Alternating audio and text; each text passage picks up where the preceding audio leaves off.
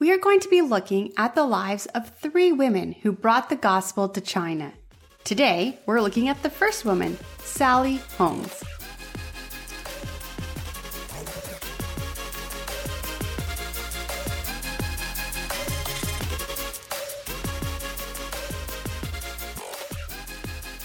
Welcome back to the Church History Podcast. I'm your host, Lorelee Siemens. Today's episode is brought to you by Alexander Henry Coffee. If you use the code Church History, all lowercase and no spaces, you can receive a 20% discount. If you want great coffee, check it out. My husband roasts the coffee, and let me tell you, our home smells amazing. I'm drinking the coffee right now as I record this, and it tastes so smooth. So check out the link in the show notes. We are starting a four part series on the lives of four women who were all connected, three serving in China together, and one working to promote mission work in America. Today, the first episode in this series is telling the story of Sallie Holmes. Sallie Holmes was born in 1836. To give you some context for the world she was born into, let's take a little look at the world in 1836. It was the year that Spain officially recognized Mexico as an independent country. The year started with the death of Betsy Ross. She was the woman who designed the first American flag. In February, Davy Crockett arrived in Texas, and the Battle of the Alamo started. In June, Arkansas became the 25th state admitted into the United States of America. And a month later, the very first U.S. patent, patent number one, was issued. John Ruggles received the patent for railroad steam locomotive tires. On July 24th, 1836, Sallie was born in Loudoun County, Virginia. She would eventually be used by God to bring the gospel to China. Just four years earlier, Hudson Taylor was born. We did an episode on Hudson Taylor and his work in China, and I'll put a link to that in the show notes. Sallie was born just nine years before the Foreign Mission Board of the Southern Baptist Convention was formed. Sallie's father was a dentist, and her mother was a teacher. Her extended family was in the jewelry business and was in that business for many generations. Sallie grew up not in need of anything. She was also raised to love God and was a strong Baptist. She had a friend named Landrum. Landrum was not a Baptist. He was a Methodist. At this time, the Baptists and the Methodists were the two largest denominations in America. The main difference was the idea of baptism by immersion, as someone old enough to make the choice for themselves. Sallie and Landrum both went to school in Baltimore to further their education. In Baltimore, Landrum was mentored by a man named Richard Fuller, one of the greatest Baptist preachers in America. Under his mentorship, Landrum left the Methodist Church and became a Baptist. Sallie became friends with a woman named Annie Armstrong. We're going to do an episode on her in a few weeks. Annie stayed friends with Sallie all the way until her death. Sallie and Landrum moved from a deep friendship to love, and they were married just three weeks before setting sail for China. Their boat left New York headed for China, and they would spend 22 weeks at sea. When we talk about the great missionary of the past, we often picture them doing all they did through our modern eyes. But remember, they did everything without the modern technology that we have today. They did more than we're doing today with a lot less. In 1859, Sallie and Landrum arrived in China. They began to learn the language and settle into life in China. Landrum was extremely smart, and he learned to speak Mandarin at an almost supernatural speed. He became completely fluent in the language and was asked by the U.S. Council to work as a translator when they came to China. He was working as a translator for the American government after only studying Mandarin for one year. There was one huge thing that impacted Sallie and Landrum. Sallie and Landrum arrived in China during the Taiping Rebellion. This rebellion lasted from 1850 to 1864. This was the bloodiest civil war in world history. Over 20 million people were killed during this rebellion. This was a very difficult civil war for Christian missionaries. The conflict was between the Qing dynasty and the Taiping Heavenly Kingdom.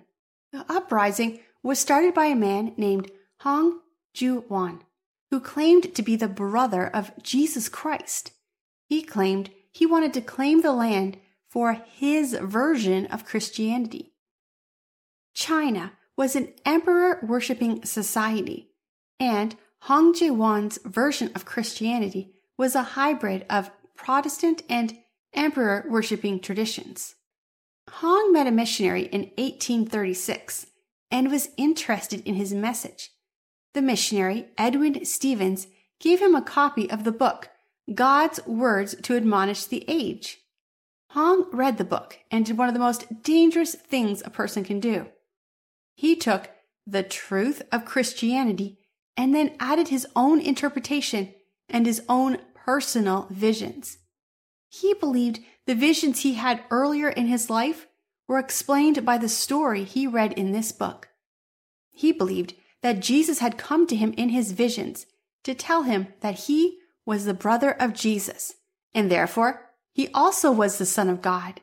He was born with a purpose of ridding the world of devil worship. And by devil worship, he meant emperor worship. So imagine you are living as a Chinese man or woman in the middle of this civil war, and you see a white man who struggles with your language telling you about a man named Jesus Christ and how God wants to forgive you of your sins and how you can be a child of God. You would obviously connect this message to the Civil War. While Sallie and Landrum were dealing with the Civil War on the mission field, they heard news that a civil war had also started back home.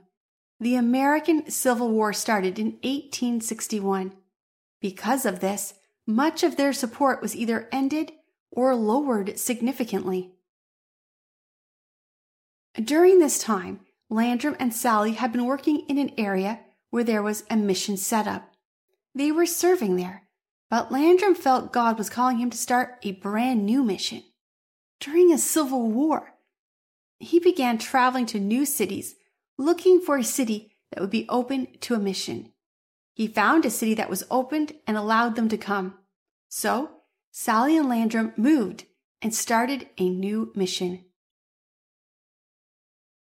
Things were really hard for Sallie and Landrum, but God was using them. Landrum's amazing ability to learn the Mandarin language was coupled with his preaching ability and it didn't take long before he had people coming to hear the message. Then Sallie found out she was pregnant, and the couple was so excited at the birth of their little daughter, Annie. They had been in China for only one year. Landrum had mastered the language, they'd started a brand new mission, and they had a baby girl. And of course, they had named their daughter after Sallie's lifelong friend who was still back home and who she missed dearly. Annie. But there were very hard times happening. The Civil War back home was causing a lot of pain. Sallie's brothers lived up north and was part of the Maryland Home Guard, while the rest of the family lived in Virginia and were part of the South. Sometimes we forget that when we look back during the time of the Civil War, that there were good people who happened to be living in the South and living in the North. And not everyone who fought was fighting for or against slavery.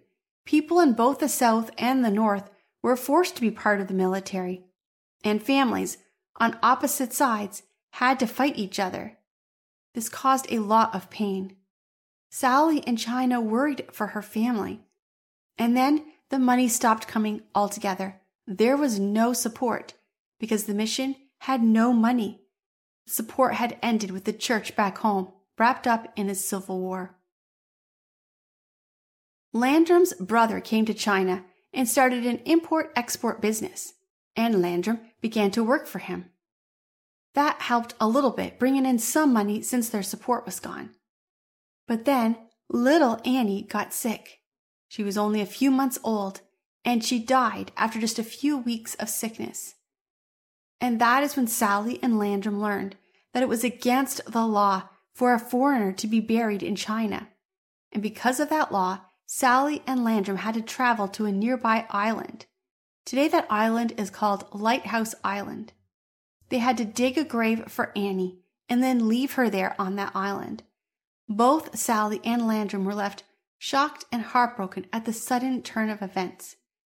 Even though Annie had been born in China, she was still considered a foreigner, and so she was not allowed to be buried in China. A few days later, a missionary who lived just a few miles away died. Landrum left to help his widow as she prepared for the long boat ride home. Landrum struggled with the idea of this woman traveling alone across the ocean. One of the things that hit Landrum was the thought what happens if I die? My wife would be left here all alone. She would have to travel all the way back to America by herself. He began to picture her alone on the ship, devastated and trying to navigate her way home.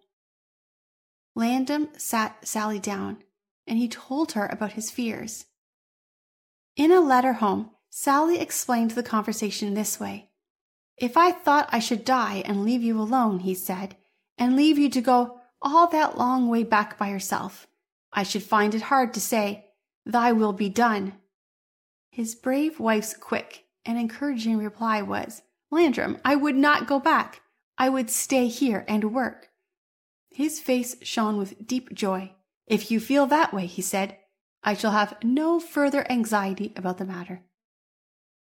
What Sallie was saying was that she was not in China because Landrum had been called to be a missionary and she happened to be his wife. She was in China because God had called her there to be a missionary. This might not seem like a big deal, but at that time, people didn't believe that God called women to do missionary work. They believed God called men, and the women who agreed to be their wife had a biblical responsibility to be on the mission field. But Sallie did not see it that way.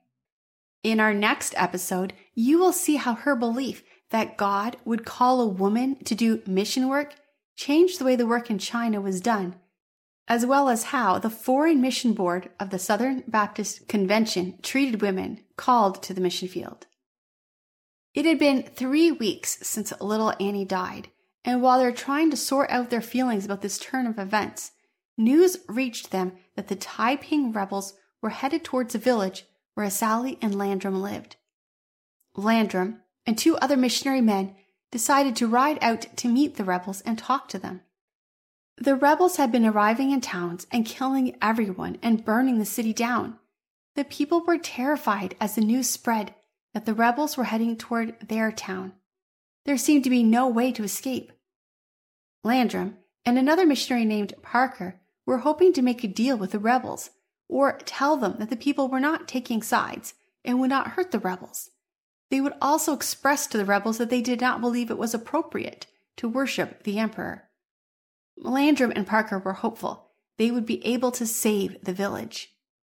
Sallie and Parker's wife sat home, waiting for their husbands to return. The village all waited in terror. Eight days passed, and the rebels never came. And they soon realized the rebels had passed by the village without bothering them. But Landrum and the other men did not return. After a while, Landrum's brother, Matthew Holmes, left to find him. Matthew met a man who told him what he had seen. Landrum and the other missionaries welcomed the rebels in peace. However, the rebels attacked them right away. They didn't kill them quickly, they stabbed them over and over and over, and then lit them on fire. The men from the village heard where they had left the bodies. They went to retrieve the bodies that had been stabbed so many times and then burned. It was impossible to even know which one of the bodies was Landrum, which body belonged to the other men. Because the men were not Chinese, they were not allowed to be buried, so the wives had to take their husband's body to the same island where Annie had been buried just three weeks earlier. Now, Sallie had to decide what she was going to do. Parker's wife was returning to America. But would Sallie stay here alone in China, in the middle of a civil war, without her husband, who was not only her protector, but also her translator, in a brand new mission started only a few months before? She was also facing a lack of support from the Foreign Mission Board of the Southern Baptist Convention, which told her single women were not allowed to be missionaries and she must return home. Her family was also trying to convince her to come home. And then she realized she was pregnant. One month ago, she was a wife and the mother of a little girl, supported by a mission board now she was a pregnant single mother who was not supported by a mission board. Her entire world had been turned upside down. But she stayed true to what she told her husband. She was in China because God called her to be a missionary in China. She would not leave. She gave birth to a little boy and named him Landrum. She was now a single mom in China. God was not leaving her alone. He was sending two women who would work with her and impact China. And in our next episode, we're going to hear about one of those women, Martha Foster Crawford. Before we leave this episode, I want to talk about Sallie's grief. She wrote openly about her grief in letters home. She wrote about being sad all the time. The hurt and the pain never left her. She only eventually learned how to live with the pain. She wrote about desperately wanting to die. She wanted to be in heaven, and felt guilty because it was not Jesus she was longing to see, but her husband and her daughter. She was honest about her grief, and it was that honesty that makes me see her as a true hero of the faith. Sallie writes that she knew God is good and that God would care for her, even when she doesn't feel it. She knew deep in her heart that God was real. Her faith, her courage, her love of God was not based on her feelings, but on her knowledge. She didn't wait for her pain to be gone. She worshiped God and served God through her pain. That is pretty incredible. She never stopped loving Landrum. She never married again. And she raised her son Landrum and she adopted two little Chinese boys. So she became a single mother of three little boys. Her life was about serving others and serving God. Don't miss next week's episode where we continue the story of Sallie and her new partner in missionary, Martha Foster Crawford.